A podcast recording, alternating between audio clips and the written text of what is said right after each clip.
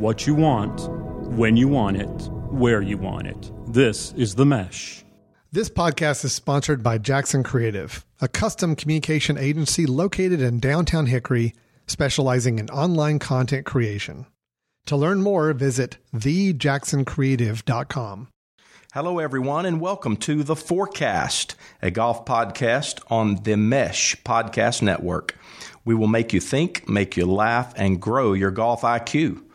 We are your connection to the who's who in the game of golf. Our goal is to make you a better golfer and a better lover of the game. Uh, I'm your host, Allen Burton, and I want to thank all my listeners for coming on and joining us today. Uh, I have a fantastic guest, and I'm so honored that he took time out to spend a little time with us.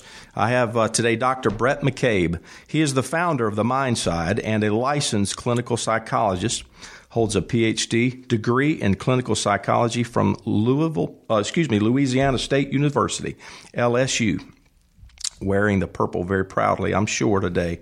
Um, he's been, uh, quite honestly, one of the the best mental mentors to me in the last several years since I've met Dr. Bhrett McCabe. I think it's probably 10 or, or so years ago now. We met at a Aimpoint conference at Cassique in uh, Kiawah, South Carolina, I think it was, Doctor. And um, you were uh, very early into the golf industry, I think, at that time, but you have really, really done some amazing things uh, for our sport and continue to work with PGA and LPGA tour players as well as NFL, NBA, and MMA. Uh, so you you're uh, getting around at this stage in your career uh, quite a bit, and we're very very happy to have you with us, Doctor. Welcome. Hey, thanks for having me. And uh, you know, I, the way I look at it is, um, you know, performance is is the competitive environment that we that we all work in, and whatever you do, whether you're in golf or you're a businessman or businesswoman who wants to play better golf or wants to do better in their game, the competitive skills of what it takes, there's not much differences between the sports or the environments. It's ultimately comes down to the way that we think and how we prepare and how we execute. Well, I totally agree, and and winning is the goal, and, and no matter what you're trying to do, you're trying to be successful. I always think of uh, John Wooden's sayings. You know, if you're planning to, if you uh, fail to plan, you're planning to fail, and so often that's the case for those athletes out there, isn't it? It is. I mean, I think I, I think there's four major pillars of the mental game, and I think it's important for people to understand that a lot of times what we do with the mental game is that we're we've got it on the loan, meaning we don't do the things necessarily to grow our belief in ourselves or to believe, to grow the consistency of our performance. So in the heat of the moment, we're on loan. We're, we're not built on a foundation of our success. We're not built on a foundation of uh, things to really, you know, know how we're going to perform in the heat of the moment. Every new scenario is unique and different. It's always uncertain. But what shouldn't change is who we are in the competitive environment. Um, we got to learn that we can we can meet that demand based on bringing the skills and the mindset that we have in the heat of the moment. So players will call me all the time and they'll say, God, I can't believe that I played bad there. I mean, it's, and instead of seeing it, God, I played bad, it's what do I need to learn from this? That doesn't mean that I like you to fail. It doesn't mean that I want you to have this rosy picture. It's the fact that competitiveness takes everything out of who you are. It requires you to be fully invested. So if you understand the four pillars, which are a disciplined preparation plan. In other words, having a plan of what you need to do to execute in order to meet the uncertainty in front of you. You you put a plan in place, you execute it. Most people get motivated to put a plan together. They work on it for a week and then they abandon it because it's hard to be disciplined in your preparation. But the best athletes, the best teams I work with, the Alabama Crimson Tide football team or the other sports at Alabama I work with, um, the you know Florida State golf programs I work with, they put together game plans because they have coaches that establish what needs to be done. Chick Fil A is not great because they just have a great logo and a great brand. They're great because they are prepared to be great every day.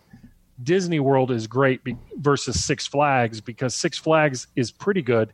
Disney World is exceptional because every scenario that you're in with Disney demonstrates the preparation plan that they have in order to be great. The second pillar is that you got to have relentless execution.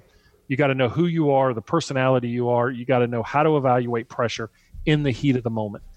You've got to be willing to fight and put yourself in the heat of the moment in order to perform at your best And that is a learning process, not a birthright process. You are not born to be great in the heat of the moment. You learn to be great in the heat of the moment. Third, you have to know what your res- you got to develop your resiliency. You got to develop what it takes to keep coming back uh, in the heat of the moment. Um, the Navy SEALs have a bell that they drive around in BUD/S, and they you have to ring the bell to leave. And the reason for that is when it gets hard, you have to make the conscious choice to ring the bell or to stay in it. And that's what life is. That's what a round of golf is. That's what competition is. Is that it's a constant question of are you going to stay in it or are you going to quit on yourself or quit on the experience? And then the last pillar is developing you as a person. And that, you know, a lot of us, a lot of us try to, a lot of us feel really good when we perform well because we feel this increased sense of value. And a lot of us feel bad when we play poorly because we lose that value of ourselves. And that's where we're failing on ourselves. Everything we do is an expression of who we are and who we are as a person, as a as a as an individual, as a li- living, breathing organism. And every experience, every mentor, every person we put around our life is a chance to learn who we are at a better a better manner. We have to have that same personality when we're out there competing. And if we don't, then we're going to fail. So if you understand those four pillars of the mental game, regardless of what you're doing, you can be successful. But the fact is, most of us will fail on the very first one, on the preparation plan, because we won't hold ourselves accountable to what it takes to be great. And we'll go out there when we get into execution phase and and leverage or hope that it holds true, and it simply can't. Totally, totally understand. I, I, work with golfers every day, and as you know, I, I, deal with a wide variety of, of skill level players. I certainly have a few youngsters that are out there trying to play golf for a living that I work with, college players, high school golfers, recreational players at all levels. And, and I find it interesting that the majority of them, when they come to me for their, their first visit as a player, they, they're, they're typically troubled. They're not playing well. That the reason they've seeked out help and, and advice from a coach is that they're struggling in some capacity. And very few of them have a journal. They have nothing to uh, indicate where they've been, what they've worked on, the things that they're trying to do. And it's, it's just evidence that there's never been any awareness uh, of, of that structure that they need. Uh, and they wonder where their confidence is, is coming from if they have nothing to base it on. You know, so I've always encouraged my players to have a journal, to write things down, things that are successful, things that you do day to day. Just a simple way uh, to track their progress and understand when they're when they're getting results, what what they're doing to get those results. Would you think that's a good idea to yeah, we have. Um, I have what's called the Elite Journal um, in my office, and I put it together years ago. I had a, a, couple players I was working with when I first started doing this. And, you know, psychologists, we're really big into journaling and understanding who we are, and the the. But I never really did it. um, I, I I didn't hold people accountable to it, and and I found that what happened was, without that anchor, what what the mind does is it uh, it takes the moment and our emotional response to the moment and that allows us to create our perspective. Well that's flawed because if i wake up this morning and i look outside and it's raining and it's been raining for two days and i you know i'm carrying my bags down to go to the airport later today. I got a cup of coffee in my hand. Um, i've got way too many things and i spill coffee on my shirt all right, oh man, now I'm ticked. Now I'm already ticked because I'm running late because I should have gotten up a little bit earlier, but it felt good to lay in bed. And then I'm rushing to get to work, and uh, I'm already running late for my call. And now I get in and I drop some of my papers out in the rain. I'm going to look at my day as not being very good immediately, despite the fact that I probably contributed to that more than the actual circumstances did. And to make matters worse, now I'm going to continue to see my struggles, and I'm going to see the areas where, um, you know, it's going to be a harder day because you know if I got to run errands or I got to look at the, my flight may be delayed. My impression of the moment is going to be that it's not very good. But if I could take a take a snapshot of where I'm at and go, wait a minute here, it's raining. So what? Just got to make sure I have an umbrella, and I got to take two extra trips to the car instead of trying to do everything at one time and I need to give myself a little extra time to get to the airport. I'm now much better in a frame of mind to meet that challenge. Well, we unfortunately don't have that rational mindset, particularly in competitive environments, because we assign so much value to outcomes to our psyche.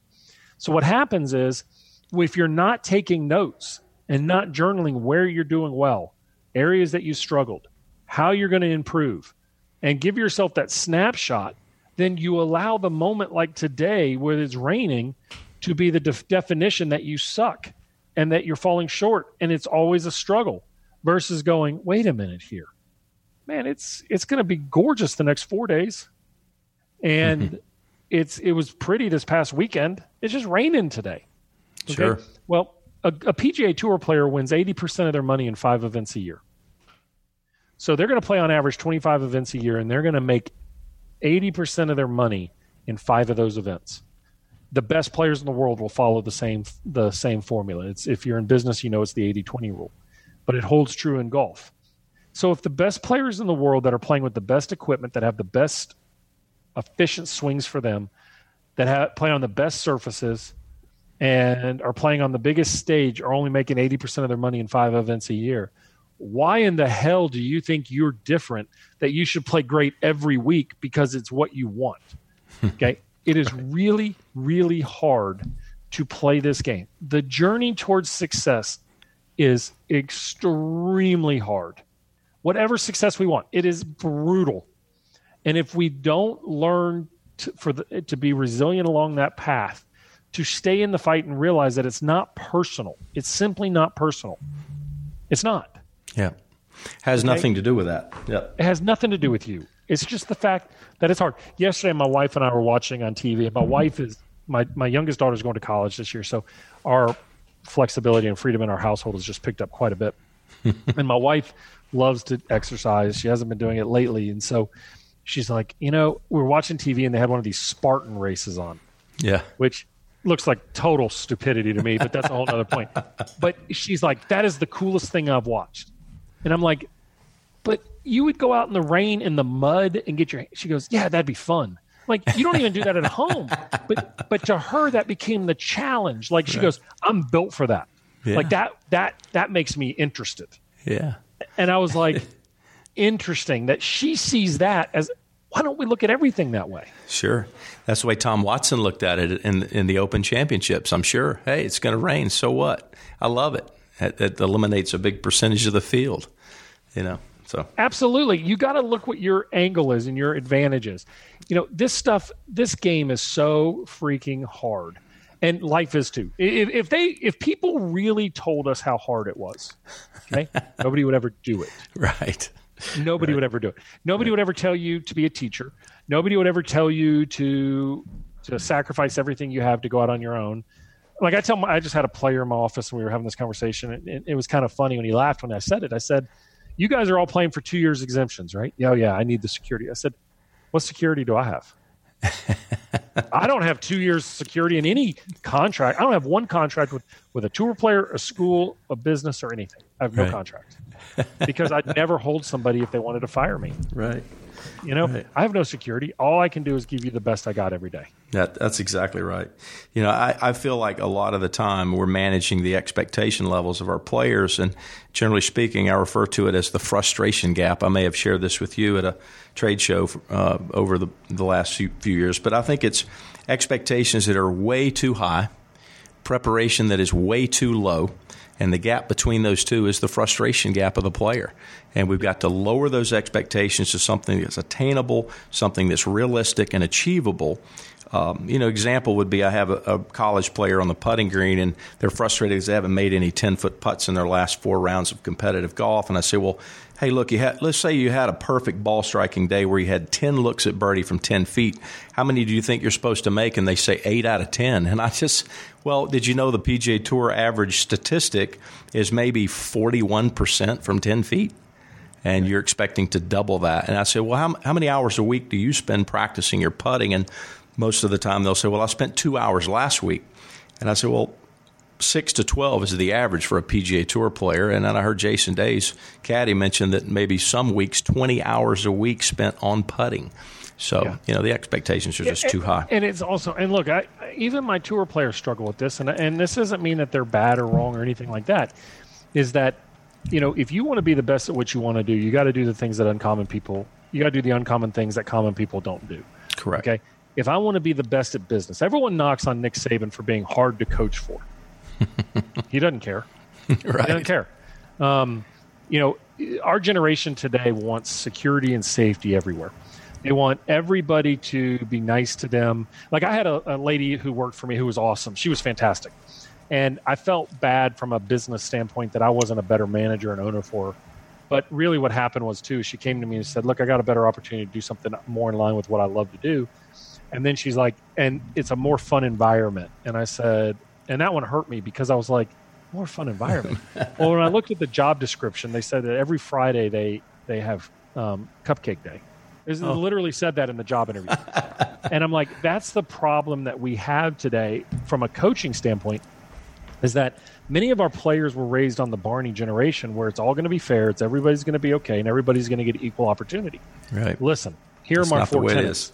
Life ain't fair. okay? Good things happen to bad people, bad things happen to good people, and coaches play favorites. Absolutely. And so, if you can understand that you have the opportunity to create something for yourself, okay, it's just like you know, as you're talking about with putting, right? Okay, you got to do the uncommon things that the common person won't do, and you've got to go out there and and work and train and put yourself in a frame of mind that when you leave practice, did you putt because it's what you're supposed to do, or did you put yourself through a grinder of putting because you wanted to be the best putter in the planet?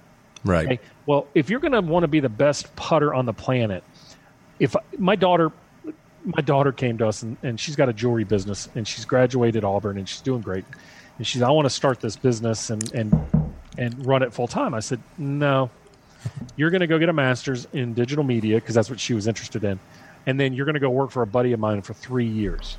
And if you can't find a job, then I will make I will get somebody to hire you. But you're going to learn what it's like to be trained, to be coached. Like I need you to be there after your boss leaves in the day. I need you to to work at home on something and fight for it, not put you know cash a check and punch a clock. I need you to have a report that's due on Monday and a presentation due on Tuesday and learn how to manage those things. Sure. Okay. Our kids are, and I say kids, anybody who's on the competitive environment who just wants to go about doing it the same way should go research Kobe Bryant and figure out what it took for him to be great. Go research what it takes to work for some of these great business leaders. You know, people rip on Sheryl Sandberg because she's tough to work for for Google or Oh. for Facebook. Well, sorry, she built pretty much Google. She's taken Facebook to a whole new level. It's not easy to work for the best, but it makes great people. Absolutely, absolutely. No, I couldn't agree more. And I think where where most people coming out of college today, they think that diploma is going to guarantee them a sixty five thousand dollar and up job, and it's it's just not the way it works. You know, I, I've, I've found it challenging to find young, uh, entrepreneurial spirited individuals that want to learn how to teach golf and assist me in what I do, and it's it's a fantastic career. I, I really am uh, pleased and proud of what I've been able to do in a very small market area here in Hickory, North Carolina. Um, but finding someone to assist and come to this small climate that wants to work and develop a clientele, it, it just doesn't seem to be the, the mindset of the youngster today. Yeah, but you know, it, it- it's because they've been sold a bill of goods by agencies that grant degrees, universities that grant degrees, and and things. And I know this sounds cynical, um, but we got to remember who's often teaching these classes are people that have jobs to tell them what the future, what the world looks like, but aren't in the world. Okay, they're they're like travel agents that tell you how great your vacation in Hawaii is going to be, and they've never been there. Okay, they got the brochure, they learned about it, and they know it. Okay. And I'm not saying a teacher needs to be a great player because some people learn to teach because they suck as a player. Okay. But if you want to be a great teacher and you want to learn what it takes to be a coach and you want then you need to invest your time uh, sometimes free and work hours upon hours of screwing people up with the right intention okay doesn't mean that you want to screw them up but it just means that it may happen Sure. Okay. And you also have to look at it and go, what did I get better? What did I, when so and so fired me, what did I do to get better because of that? They gave me a blessing that they fired me as a coach. Okay. What do I need to do? Like players coaches don't go watch other coaches teach enough. They rather critique what their comments are on social media, why they have no social media game. Correct. Okay. You got to be willing to put your ass on the line in competition and teaching and business. And if you're not, then punch a clock. And that's fine. It's okay to be a punch clock, a clock puncher. Okay. Then don't bitch that you don't have what you don't want. You know, you want to be on the PGA Tour if you're a mini tour player. Well, then go get on a tour. Don't live at home every day and go play a mini tour event against the same 15 guys and think that that's going to get you ready for the U.S. Open. Exactly. Doesn't work. Exactly. Yeah, I think uh, I think where a lot of players come from that mindset, they get out there and they find out that look, I shot. I have a, a young player that I coach. He shot 65 in three consecutive Monday qualifiers. He got in one event. Two of them were web events. One of them was a PGA Tour event, and the 65 got him into the PGA Tour event. Uh, it did not get him into the web event. So yeah. I mean, he's shooting 65 and not getting it done. I mean, what do you tell a young player who's shooting those kind of scores on Monday? Um, and it's not getting him where he wants to go. You know, what do you tell that player? The same thing I tell the people who have a tremendous product that sit in the lobby of a business and are selling their product to the business and the business chooses their competitor. It's nothing personal. It's just the fact that um, you know you are giving it everything you got and sometimes it's good enough and sometimes it's not but you have to learn what you can do to be better and sometimes it's the fact that what it takes to get better is to take a 65 pack up my car and go to the next one believing that i'm putting myself in position there's no guarantee that you put yourself in position it's going to work. Okay, Correct. you know we th- this game and and and life itself is about the endurance, not the arrival. And and when we watch the PGA Tour, we we use guys like Justin Thomas, Jordan Spieth, Xander Schauffele, Jon Rahm as the standard. We don't use guys like Joe Joel Dahmen as the or Dahmen as the standard. Correct. We don't use guys like Scott Stallings as the standard. We don't use st- guys like Patton Kizzire, who spent six years on the mini tours, as the standard. Correct. They are the standard. The other guys are fast arrivers. They've got to learn. They've got a different challenge. They got to learn how to stay there. Exactly. And That's need to be great. Yeah, Jordan Spieth's obviously learning some of the challenges and staying there, staying great from his season in 2015 to now. You know, what do you think happens in a player's world that gets them a little bit off track? Yeah. Well, things change. I mean, you know, expectations change. You know, guys, the the, the motivation to get you there is and to get you working is never the motivation that keeps you there. Okay. Um, I, I, I sent a player an example a couple months ago, and I said, um, you know, he's a big outdoorsman and loves to be on the water. And I said, it's like when you get in that boat and you you get out of the no wake zone and you hit the throttle and the butt of the and the, the ass of the boat drops deep in the water and starts turning up all the under under stuff. And it's creating a big grind and it's moving the engines open the throttle's firing.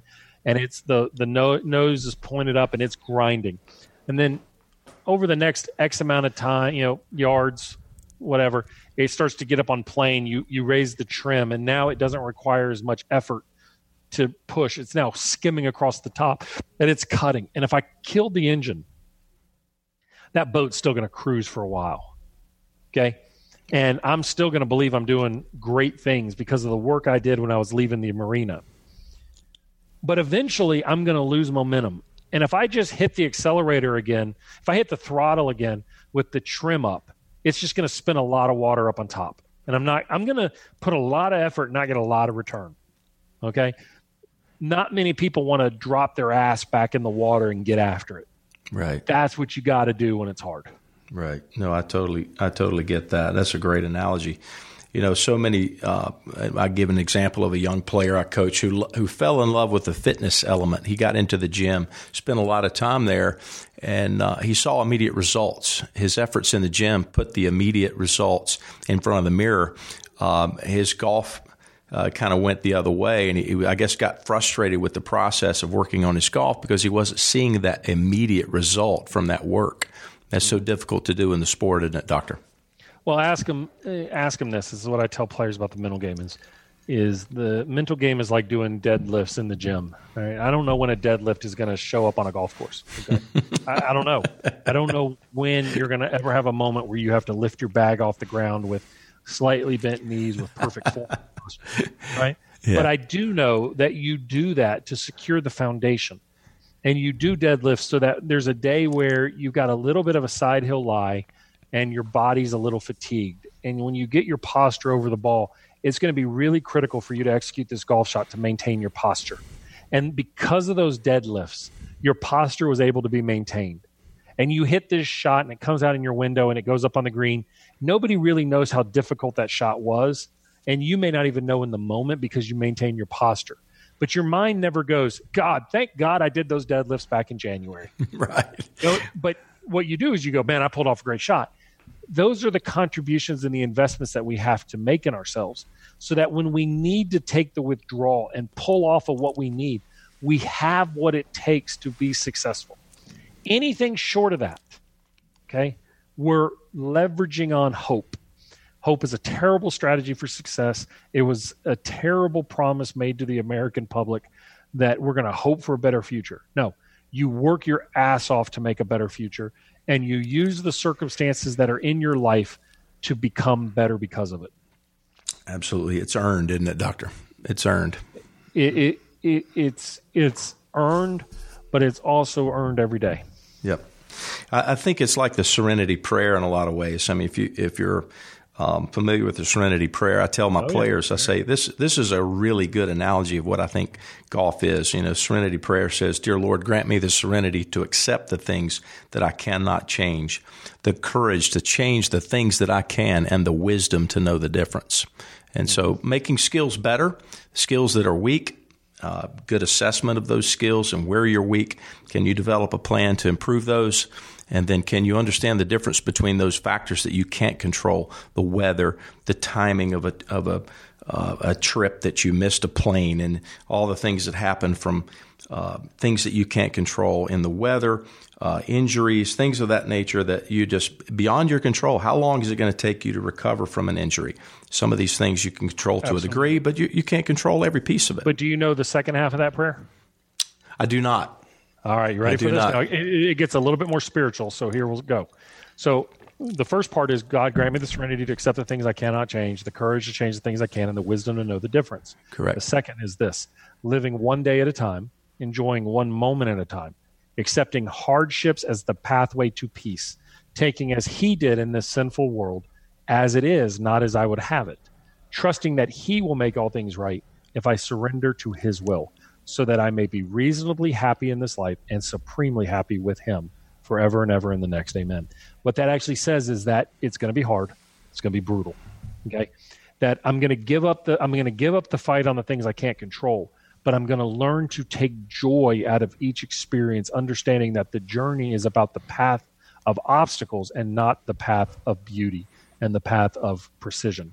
It's about pushing and that's what we got to look at is we believe in our mind because we hope to not have to struggle. We hope to not have to hurt. We hope not to have to worry. And the reality is we are supremely prepared for each of those. Fantastic well, Doctor, that brings us to a close of today's conversation. I think that is fantastic wisdom for us to take to the golf course and, and try to be a better golfer, better person, and uh, and manage ourselves in, in a way of uh, improvement. So those are some fantastic directions. I want to encourage you as a listener to seek out Dr. Bhrett McCabe. Uh, again, the founder of the MindSide. He's written many publications. He's a coach. He's a mentor. He can lead you down that path of success. Seek him out on all mediums. His website will make all these available to you here. And again, thanks for listening today on the FORE! Cast. I'm, I'm your host, Allen Burton. And again, thanks to Dr. Bhrett McCabe for joining us today and spending a little time and sharing his knowledge in the mind side of golf. Thanks again. Thank you, sir. You've been listening to The Mesh an online media network of shows and programs ranging from business to arts, sports to entertainment, music to community. All programs are available on the website as well as through iTunes and YouTube. Check us out online at themesh.tv. Discover other network shows and give us feedback on what you just heard.